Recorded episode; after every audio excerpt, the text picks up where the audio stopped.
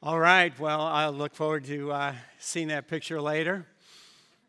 I um, just a thought on the Married Life Live event coming up. If anybody's been to Brookside very long, you, and I'm just going to brag here for a minute. You know, Becky's never missed on an event that she's brought here. The last one we had was Michael Jr. Awesome night, and I just highly recommend this couple. Becky's done all her research on this. Uh, this couple has years of experience working with marriage. Uh, she, I think, first heard of them maybe through them being at North Point Church, Andy Stanley's church, and doing uh, a, a, conference with them. So, this is a night uh, that you really want to grab onto and take advantage of. And I think the timing's really nice, uh, coming off of this two week, what's become a two week series on marriage that I'll do today and again next Sunday.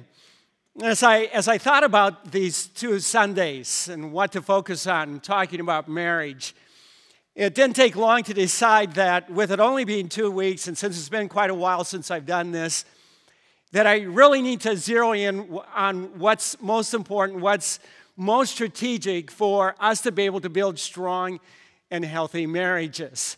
And so that's what I'm going to be doing this morning. And, and in doing that, and again next Sunday, what I, really what I want us to do is for us to step back and not get into, into details and specifics, but to step back and get really a very big picture view of marriage. And I think that's how we're going to be able to understand what's most important.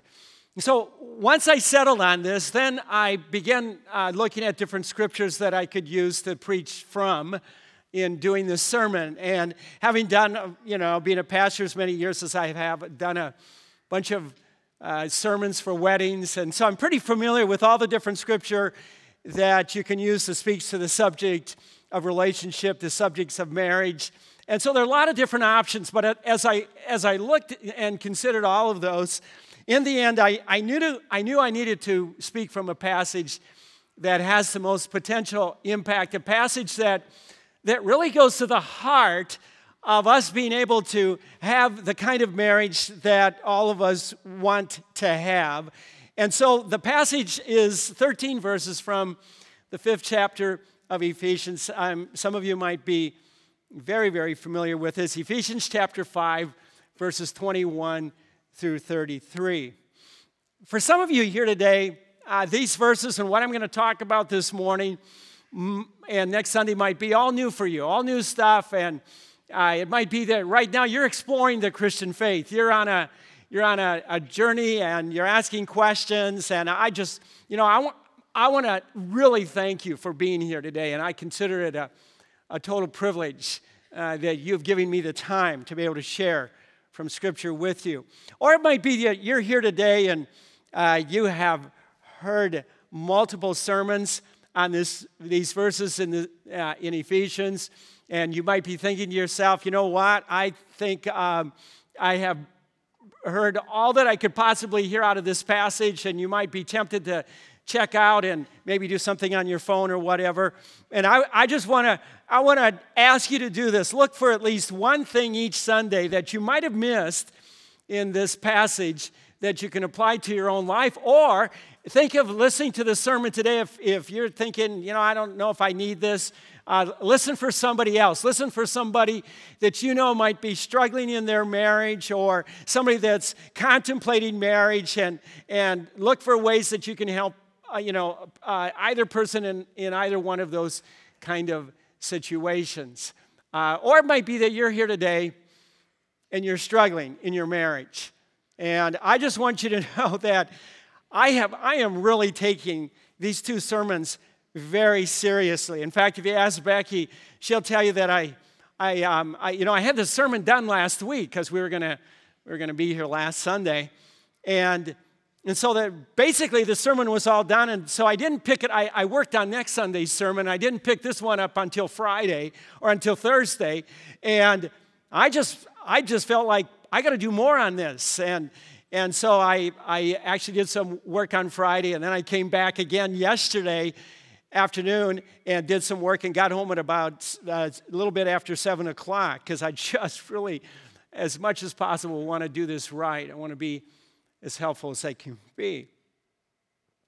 Before we begin, I'd, I'd like to just uh, mention one other thing that's on my heart and with, with these two sermons. I was telling a close friend the other day that literally weeks after I graduated from seminary, I was put in a position where I was counseling married couples. And it was just like, oh, this is a little strange. You know, I'm 25 years old. I'm Becky and I've only been married for three years. Only weeks into being a pastor, and I'm sitting down and I'm counseling other couples on marriage. And, and in a certain way, I felt like I was way out of my league. You know, like, why am, what am I doing right now? Do, you know, doing this. And, but the one thing that I had going was an understanding of the concepts that we're going to talk about today and again next Sunday. I, I understood them because they were taught in the church I grew up in, but even more than that, I saw them lived out in the lives of my parents and, and other people who were my parents' age that were close to us as a family. And so, you know, I had that going for, for me as I was doing that. And I just, I just want you to know that now, 42 years into marriage and 39 years of being a pastor, I am, I am way more convinced now than I was when I was 25 years old. And I really believed it as a 25 year old. But I'm way more convinced now that the wisest decision that any two people can make for their lives together is to trust God's wisdom on marriage. To just, you know, really put their trust in, in God as they seek to live their lives together. So here's, here's what we're going to do. This morning and next Sunday, we're going to get a big picture view of marriage, a grand view of marriage with six sides to it. That number six you're going to want to remember. And all six have one thing in common they all come down to trusting God's wisdom on marriage. And so that, that's like the big statement you want to remember this morning trusting God's wisdom on marriage, making the choice not to, to trust your own wisdom or not even to trust the wisdom of, of what other people around you might say about marriage. You know, not that you never trust it, but not to make that the number one trust that you have, but especially not to trust the wisdom of the world in which we live, but instead, first and foremost, trust the God's wisdom, the wisdom of God on the whole subject of marriage. So this morning, we're going to, in this big picture, we're going to look at, at two sides. And then next Sunday, we'll look at the, the next four. And the two sides of marriage that we're going to look at today, and you might, to help you track with what I'm talking about, you might write this down. We're going to talk about, first of all, what it is, what marriage is, and then second, what it does. So, what it is and what it does, all right? So, first of all, what it is, what it is. One of the things that is very easy to do in marriage is to base your marriage on your feelings.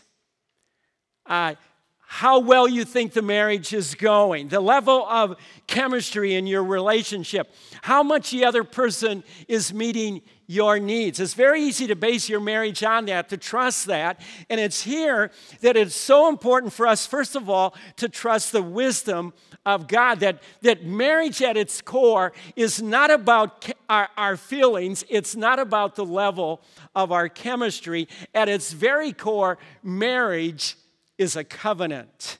It's a covenant. Now, God is the, is the first one to describe marriage this way. And he did it all the way back at the very beginning, the creation of Adam and Eve. And he said this to them all the way back in Genesis chapter 2 and verse 24.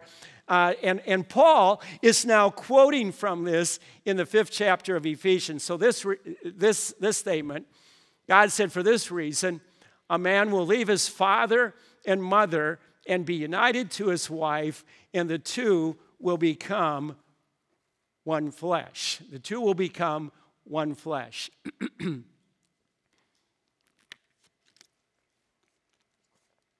okay, the, the emphasis here on that statement is on the closeness and the permanence of the marriage relationship.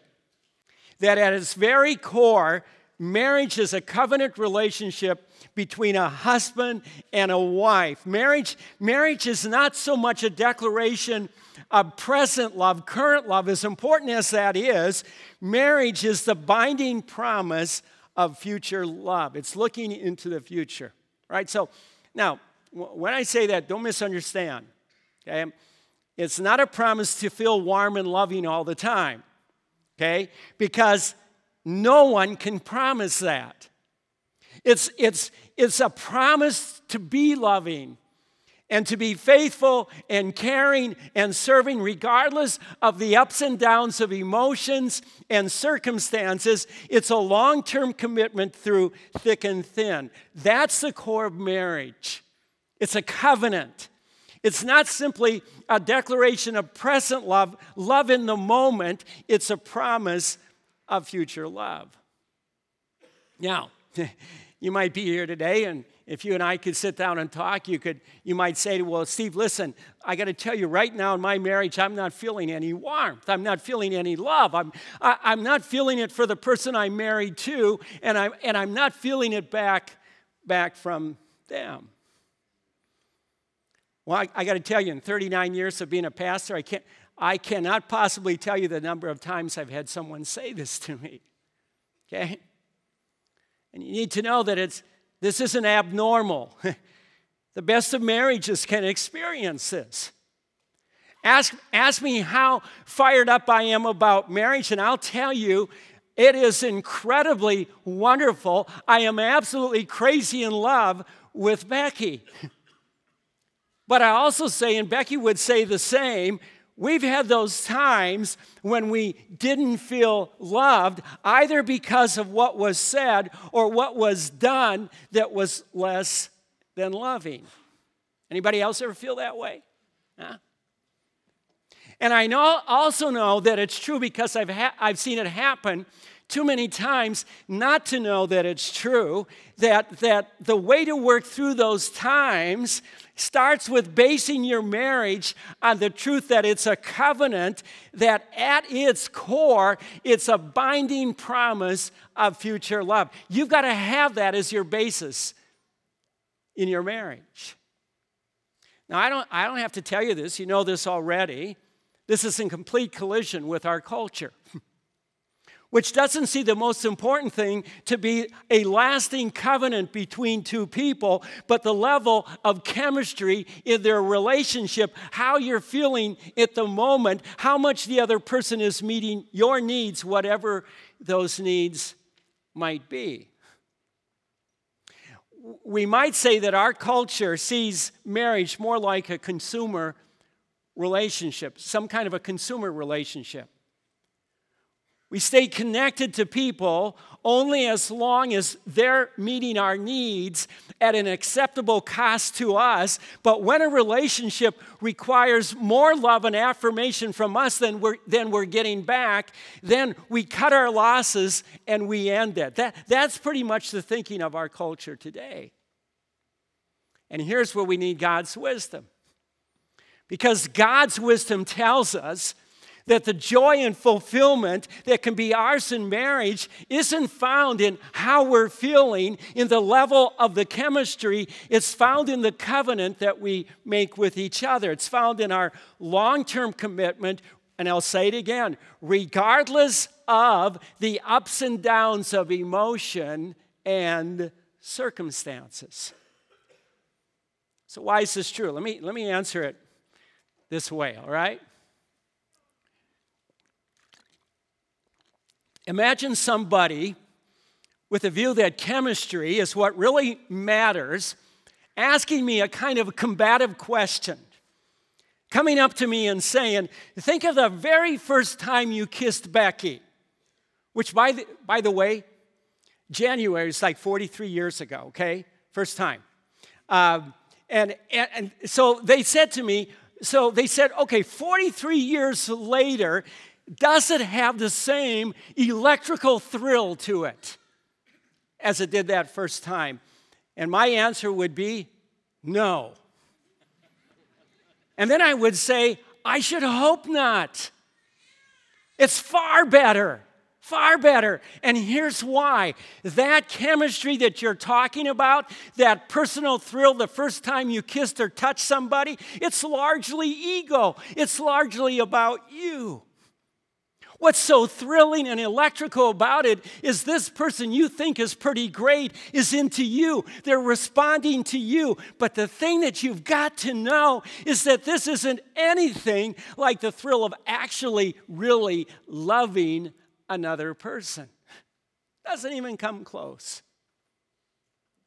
To truly love someone, to be absolutely committed to someone else's joy and well being is far greater and far more satisfying. And I got to tell you, it takes time to develop that. It doesn't happen in one night or even in one year. See, First of all, you've got to get to know who that person really is. At the very beginning, when you think you're falling in love with someone, you're falling in love with really just a little bit of an understanding of who that person is. It takes a, a long time to find out who that person really is. And, and, and really, this goes both ways in the relationship. As much as I might say that I was in love with Becky the first week we met. And I mean, I thought it at that time, man, I could I could ask this person to, I could ask her to marry me now after one week. I got to tell you, as much as I was in love with Becky that first week, the truth is the love that I was feeling then doesn't come close to the, to the love that I had for her 10 years into our marriage. I would say, I would say that's even true of even one year into our marriage what I had 10 years later. My love for her was that much greater. And the distance became even greater 20 years into our marriage, and, and still greater 30 years into our marriage. And now, 42 years later, and one month, I got to tell you, I, I wouldn't even compare the two. I wouldn't even compare the two. Second, there is so much of life that you've got to experience together. You've got to walk through the good times and the hard times. You, you've, you've got to, you've got to, you've got to, you, you know, you got to see each other in those challenges. You, you've got to make your way through the, through the challenges and the difficulties and the successes and the failures. You, you have to make sacrifices. You have to have, you've got to, you've got to experience confrontations and reconciliations. you you there, there are so many decisions that, that you've got to make together. I can tell you from experience, everybody, as time goes on, the emotion you're feeling shifts, shifts from the thrill of this great person liking me to your love for that person, to your commitment to see them flourish and thrive, even at a cost to yourself. That's passion. That's a far greater feeling, and it keeps on growing, and the joy gets greater and greater year after year. I know that's true. I know it's true. Now,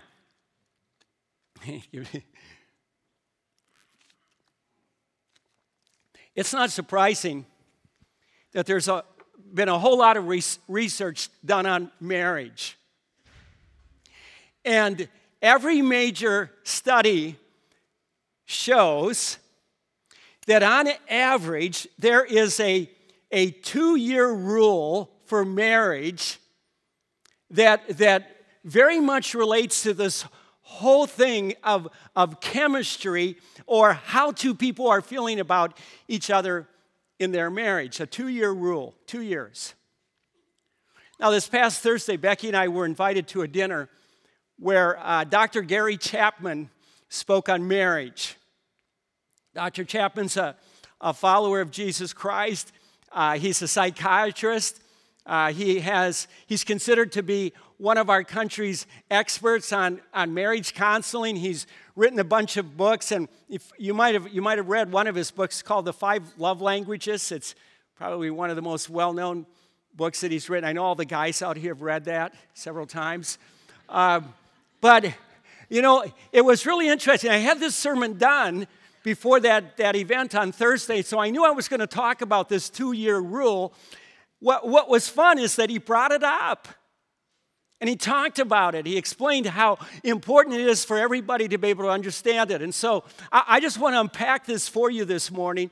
And, and um, I'll do it in a very unsophisticated way with drawing this for you. So let's say this is the start of the marriage when two people, you know, their wedding day, they get married, and they go through the first years, first year, number, year number one in their marriage. And it's all great. It's all good. They're feeling good. The chemistry is working. And, and, then, and then they get into the second year of their marriage, and the same thing. Everything's on the up and up. Feeling good, chemistry's good. And so, somewhere around that two year mark, something, something changes, something happens. And, and, and so, the, the chemistry that they, that they were feeling between each other, the, the feeling, that tingly good feeling begins to fade. And they don't know why, but, but something's happening. And, and instead of things on the up and up, it's like it suddenly starts curving off and kind of going down. At least they're, they're feeling it is, okay? That's their perception that that's happening. Or sometimes it's like something can happen, it can just dramatically drop off. Dr. Chapman who's 77 years old. So he's been married a lot of years. He said that he and his wife went through this, this very thing, in, in, at, at that very point in their marriage. And they decided that they were going to stick it out, that they were going to make it work. But he said, he said, and he said his wife felt the, felt the same way. He said, I felt trapped. I was so sad. I felt that I'd married the wrong person. I thought things were never going to get better again. He thought, this is what I'm going to have the rest of my life. And he, he said, We both wish that we would have known then what we know now from what research has shown about marriages, that all marriages go through this. And, but this is what they, this is what's been found, is if a couple decides to hang in there to persevere, to work through the things that cause the curve to start going down, to work through those difficulties. If they do that, then, and if they both do it, key thing, they both do it, then what will happen is that the marriage will start moving up again in the right direction. And it will not only, not only is it moving up, but it will be stronger and better than what they had the first two years. Now, this probably isn't a surprise uh, to anybody here, but guess what? That's not the only time that that happens. That's not the only time. You can, you could be, in fact, they, they say there's like this seven year thing that couples go through. And, you know, the, you, you, what, you could be 10 years into your marriage, 15 years into your marriage, 20 years. And, and what happens is you go through this kind of, kind of deal again okay? But if you if you say man we're we're committed to this this is a long-term relationship and you work at it both of you work at what you what has to happen then then then it, it can start moving start moving up again in in the right direction. In fact i was talking with somebody after first service and i think one of the times when couples hit can can could potentially hit that that would that challenging time where it could go down is when the kids leave home you know? And sometimes what happens is their whole life is devoted to their kids and they haven't been building into their marriage. But if they, if they recognize what has happened and they begin rebuilding what needs to be built, then things can move in the upward direction again. Now, I got to tell you this every time you face this in your marriage, at whatever point, you have three options. Okay? One option is to hang in there, to persevere and both of you work on what needs to be worked on in your marriage. And if you do that it's going to keep it's going to keep going up again. Another option is to say you know what? I'm just going to i don't care that much. I'm just going to settle for it the way it is. I'm not going to do anything. You're stubborn or whatever. You know you're going to you're not willing to budge and change the way you need to change either one or both of you. And then what you do is you just plateau and you never really have a great marriage. You just kind of exist together. All right or you run to another relationship, you run to another marriage, hoping that it'll be better second time around. But you know what? Almost never is it better. It's just a vicious cycle that you get yourself into. Okay? All right. Um,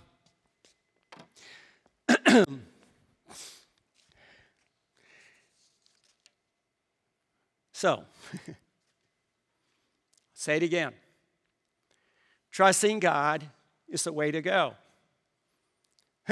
there are so many couples that I've known through the years who have experienced this very thing. And, and if I could bring them up here this morning to a person Every one of them would say it's been worth every bit of everything it took to persevere and work through the hard times. There is hope on the other side. And they would even say what they thought was good back here, or what they thought was good back here, or what they thought, if the line keeps moving up, they would say, they would say, it doesn't even come close to what they have now.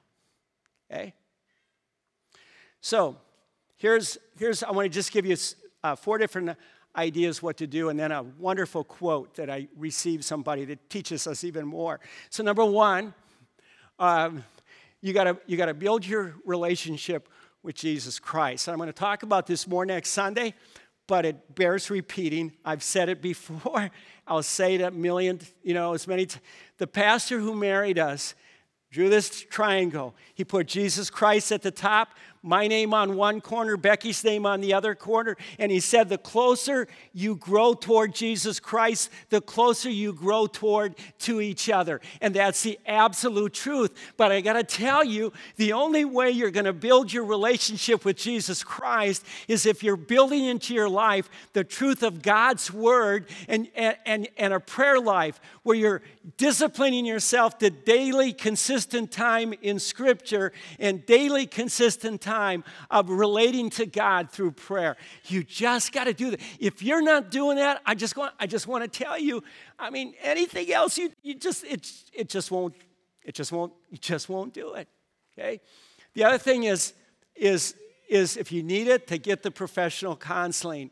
You know, um, that's nothing to be ashamed of. It's nothing, if, if, you, if you're running into a rough time in your life and you need more help, help outside of yourself, get the professional counseling you need. And I, I mean, I just tell you that. Send me an email, or if you're, and I can send you the name of somebody. Uh, just tap me on the shoulder and give, give you the name of somebody uh, that I would highly recommend. This, okay. And the other one is, I, I, I, I asked somebody this last week who I knew had gone through a challenging time.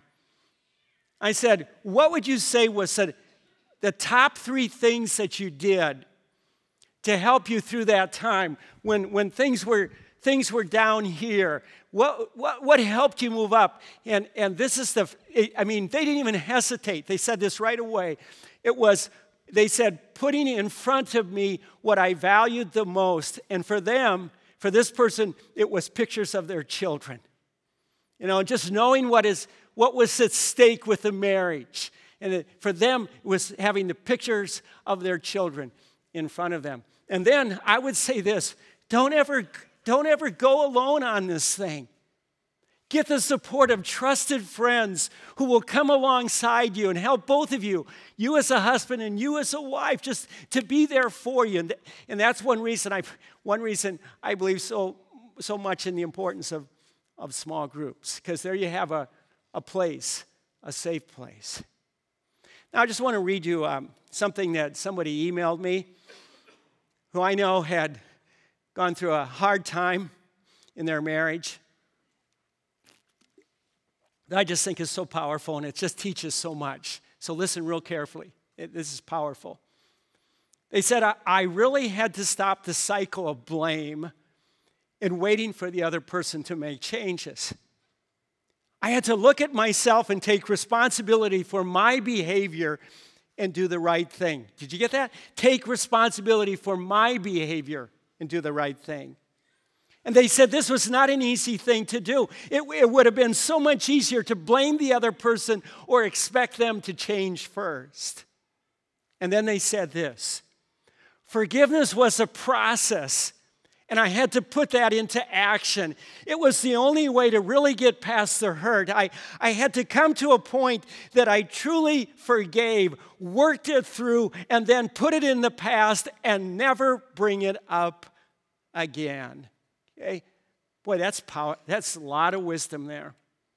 And then they said this truly it was, it was through trusting God focusing on God's love for me and training my mind and, and memorizing scripture that gave me the strength in those places of sadness when I was ready to throw in the towel. And then they finished with this statement. They said, Even now, we are in a new phase of life and trying to navigate through. It's like, okay, somewhere up here, okay, trying to, to navigate through. And they write, boy, Old habits do die hard. I catch myself and I think, where did that come from? Ever felt that way? And then they said, it's really a lifetime of working on it, but it is so worth it. I'm more in love now than ever. Eh? So, first of all, marriage, what it is, what it is, it's a covenant.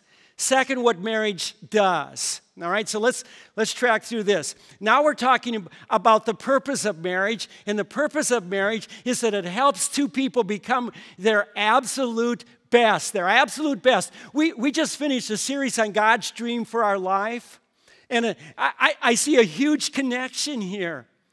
This is what every friendship should do for another person. We can help each other become everything God created us to be. And marriage is one of the, one of the, the greatest opportunities for this to happen. Husband and wives helping each other become their absolute best, everything God created them to be. Now, here, here's where I see this in what Paul wrote about marriage it's, it's what he said to husbands in directing us to love our wives.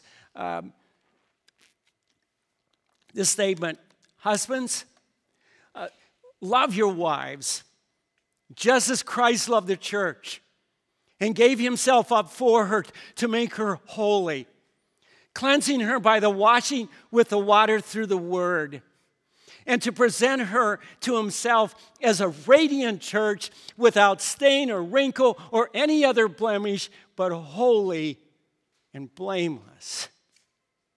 Now, while Paul is speaking to husbands here, what we're to do for our wives, I'm convinced us guys need and want the same thing for ourselves. We, Jesus Christ loving us, giving Himself for us on the cross, forgiving us, cleansing us through the truth of Scripture, all to make us holy. Everything that God created us to be, for us to be our absolute best. So, here, everybody, is the wonderful thing about marriage. Here's where, where marriage brings such incredible potential for each person. Your spouse comes into your life not to be your savior, not to be your savior, but to partner with your Savior to help you become everything that He's making you to be, everything that Jesus died for you. He's helping you to reach that in your life your husband doing this for you, your wife doing this for you. This is, I think this is so amazing, so wonderful. We just can't miss it. So let me say it again. The person you're married to came into your life to partner with Christ to help you become the person Christ is making you to be. So I think I think the smartest thing you can do in looking for the right person to marry is to look for someone who wants to be like Jesus as much as you do, who, who's convinced that this is what's most important in life, and, and look for someone who makes you a better person just by being around them. we might say that marriage is a uniquely intense form of Christian community. It's meant to do what trusted friends should do for each other, what each one of us should do for each other as believers. Help each other become more like Jesus, to become the absolute best that we can be. So, two applications with this, all right? Number one is to commit yourself to speaking the truth in love. And here's what Paul said in Ephesians chapter 4. He talked about this. He said, he talked about how we could really grow up. He said, speaking the truth in love, we will in all things grow up into Him who is the head, that is Christ. Speak the truth in love. Talk with each other about things that need to change in each other's lives. And know that when you do this, there, there's going to be times that this isn't easy, times when you will disagree, and times when you will clash with each other. See, if you're married to the right person, if marriage is going to bring you to confront things that are wrong in you in a way that no other relationship can do, it's, it's going to get through to you, it, you're going to, you're going to get out of denial. I got to tell you, I am so thankful to God for many reasons for Becky. For one of the reasons I'm so thankful is that she didn't, she, she hasn't let me get by with stupid, jerky, bad stuff, you know? And I can do it really well. I mean, I can you know, but she got in my face right away in our marriage. She had the courage to confront me with what needed to be confronted in my life. She did it, and she still does it really well. Yeah. Got to tell you, I'm so thankful. You want to be married to somebody who is not a pushover. You want to be married to somebody who gets right in your face and says to you exactly what you need to hear. You need to marry somebody who's going to face you with the truth about yourself. Okay? Marriage is like a gem tumbler. Two rough stones put into a tumbler, and they tumble around and they knock the rough edges off each other. And when they come out, they're beautiful. They're beautiful. So, you got to speak the truth in love, and you got to welcome the truth. And when I talk about speaking the truth in love, remember that it's not just speaking the truth, it's doing it in love. It's not nitpicking, it's not nagging each other, it's not looking for things that you can find wrong with the other person. It's none of that. It's not putting the other person down to make you look better. Speaking the truth in love is saying what's best for the other person and doing this in a kind and careful and considerate way and doing it with love for them as your motivation. And then I got to tell you this whole thing of truth, you've got to welcome the truth. You can't run from it, you can't put your defenses up, but you've got to listen with an open heart and an open mind. And aren't you glad that's so easy to do? All right. Okay. here's number two. You got to be smart in who you choose to marry. One of the questions that you know is often asked of couples, and in fact, there was a game on TV years ago with couples that were married asking them questions about each other to see how well they knew each other. And you know, one of the questions that's often asked is, "What attracted you to that person?" Okay, and it's fun to hear the answers that are given, but but but often what people find attractive in another person can be pretty superficial, right? See, I think if you're wise about this, you'll have a comprehensive attraction. And most important, most important, everybody, don't miss this. Most important, you'll be attractive, attracted to something in a person that you know will get stronger as, as you both get older. right? Instead of choosing something, someone on the basis of looks or their physical strength or their money or their connections, whatever it might be that it's on the surface that has no real lasting value, instead of choosing somebody because of those kinds of things, instead, choose a person with the right character that you can respect the right character that you can respect, somebody that you can be best friends with for the rest of your lives, somebody that you can trust on to counsel you in your life. Be attracted to what can become stronger and better. oh, that's important. And so, if you're here today and you're single, I would say let this guide you in what you seek for in another person. In fact, I would say let it guide you in who you're willing to invest time with, who you're willing to be, spend time with. And I would say the younger you are, when you start doing this, the better off you're going to be. I mean, as a high school student, I, I, would just, I would just say to you only date the kind of person who's got character somebody that you can really trust, you can count on. so, marriage, number one, what it is, it's a covenant. It's a binding promise of future love. It's a long term commitment to the hard times and the good times through thick and thin. And marriage, what it does, it helps two people become their absolute best. And I'm going to say it again 42 years into marriage and 39 years of being a pastor, I am way more convinced now than I was the first year Becky and I were married and the first year that I was a pastor. I'm way more convinced now that the best choice any two people can make for their lives together is to trust, trust in the wisdom of God. Trust God's wisdom on marriage. Okay? Well, let's stand and I'm going to pray and, um, and then we're going to worship t- together, okay? And again, I'm, a, I'm just going to, I wrote this prayer out, so ignore me, bow your heads, but I'm going to, I'm going to pray this prayer, okay? Father, we thank you that you show us the immense biblical wisdom of marriage, your wisdom, God, and we praise you for it. And God, there's probably never been a culture or a place or a time that most needed it, though we've always needed it. And God, I pray that you will help us to order our lives in accord with your truth, with your wisdom. And Lord, most of all, I pray that your Holy Spirit, let your Holy Spirit apply this teaching to every person's life, myself included, where we need it.